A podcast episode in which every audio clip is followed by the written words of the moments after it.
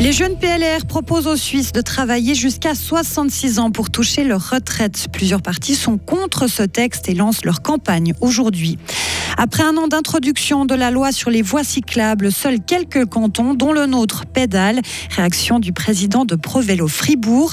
Enfin, à 12h30, match après match, vous révèle tous les secrets de l'équipement des Dragons. Extrait dans ce journal de l'interview de Colin Lefeul qui fournit patins et cannes aux joueurs de Gauthieron. Météo, temps perturbé euh, demain avec des pluies euh, verglaçantes euh, le matin, flocons à basse altitude jeudi après-midi. Isabelle Taylor, bonjour. Bonjour tout le monde. Une vaste alliance s'oppose à l'initiative sur les rentes des jeunes libéraux radicaux. Nous devrons voter sur ce texte le 3 mars. Les jeunes PLR veulent augmenter l'âge de la retraite à 66 ans avant de l'adapter progressivement à l'espérance de vie. Un large comité interparti a présenté ses arguments contre cette initiative ce matin à Berne. Il réunit des représentants de toutes les forces politiques du Parlement, sauf les libéraux radicaux.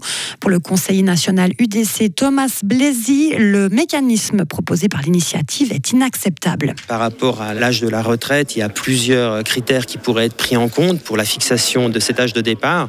Le fait de ne prendre le seul critère qu'est l'espérance de vie est très problématique parce qu'on n'est pas tous égaux devant cette espérance de vie. En tant que professionnel de la santé, il y a tout un tas de facteurs génétiques ou environnementaux qui font que d'autres euh, éléments externes sur lesquels la personne n'a aucune prise vont influencer cette espérance de vie. Et donc à partir de là, ça nous semble être complètement délétère de euh, fixer un mécanisme par rapport à de la retraite. Et d'un point de vue démocratique, ça nous pose le souci que les citoyens pourraient se retrouver dans quelques années à partir à la retraite sur un âge sur lequel ils auraient finalement jamais voté. Le 3 mars, nous voterons sur ce texte pour augmenter l'âge de la retraite et aussi sur une autre initiative pour une 13e rente AVS. Le canton de Fribourg fait partie des bons élèves en matière de pistes cyclables. Mais il peut encore mieux faire. La loi sur les voies cyclables est entrée en vigueur il y a un an. Elle oblige la Confédération et les cantons à planifier et construire un réseau de pistes cyclables d'ici une vingtaine d'années.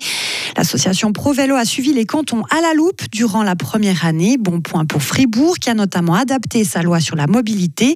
Son plan sectoriel vélo devrait lui être finalisé cette année. Grégoire Koupski est président de ProVélo Fribourg. Pour ProVélo, c'est une satisfaction que le canton ait pris les devants et euh, ait adopté une loi, la loi sur la mobilité, qui vraiment anticipe les différents défis euh, cyclables. Mais vous savez, une base légale, c'est comme un arbre. Après, il faut l'arroser, il faut lui donner de l'engrais pour qu'il puisse donner des fruits. Et là, Maintenant, c'est dans la mise en œuvre de cette loi, de la création de pistes cyclables, que l'on est en, véritablement en retard par rapport au canton alémanique et pour lesquels il nous faut vraiment maintenant investir pour avoir des voies sécurisées où les cyclistes enfin se sentent en sécurité à Fribourg. Le canton de Fribourg annonce que des travaux sont en cours pour 40 km de pistes cyclables. Au total, la réalisation du plan sectoriel vélo dans notre canton coûtera environ 160 millions de francs. retour à la normale pour le Festival des Lumières à Mora. La huitième édition de la manifestation commence demain. Après les crises de ces dernières années, c'est un soulagement pour les organisateurs. Simon Neuhaus, responsable du Festival des Lumières. 2021, on n'a pas pu faire à cause du Covid, on a fait quelque chose d'autre. 2022, on a fait une variante plus légère euh, avec euh, moins de jours parce que c'était au milieu du Covid.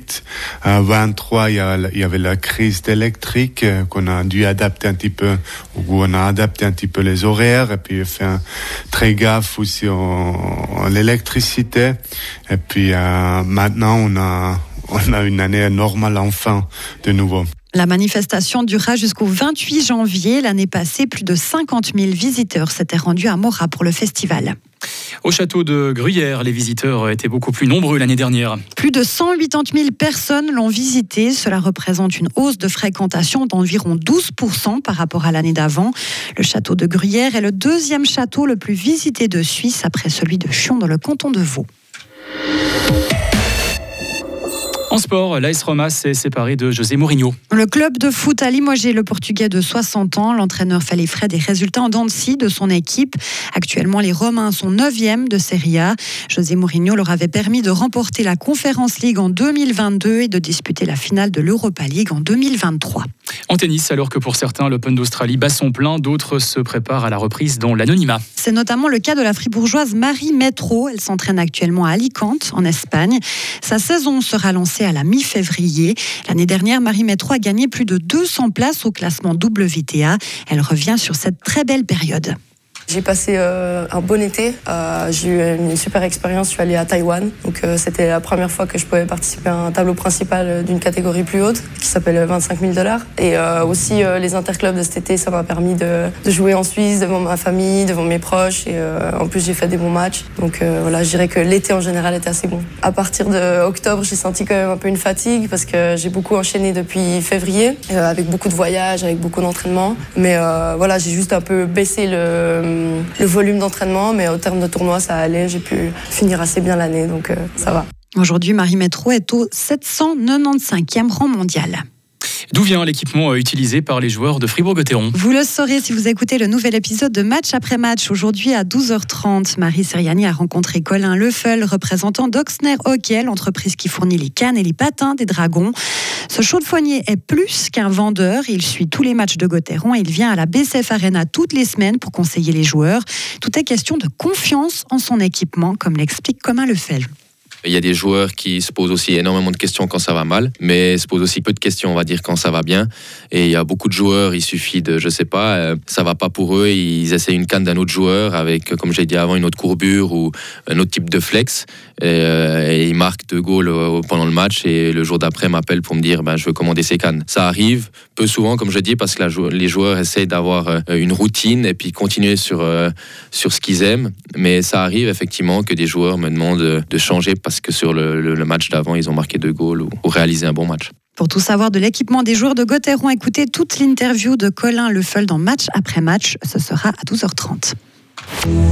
Retrouvez toute l'info sur frappe et frappe.ch. La météo avec Frappe, votre média numérique régional. Un ciel voilé cet après-midi, 4 degrés pour demain mercredi, très nuageux avec des précipitations intermittentes, limite pluie-neige vers 2300 mètres, 2 degrés le matin, 9 demain après-midi.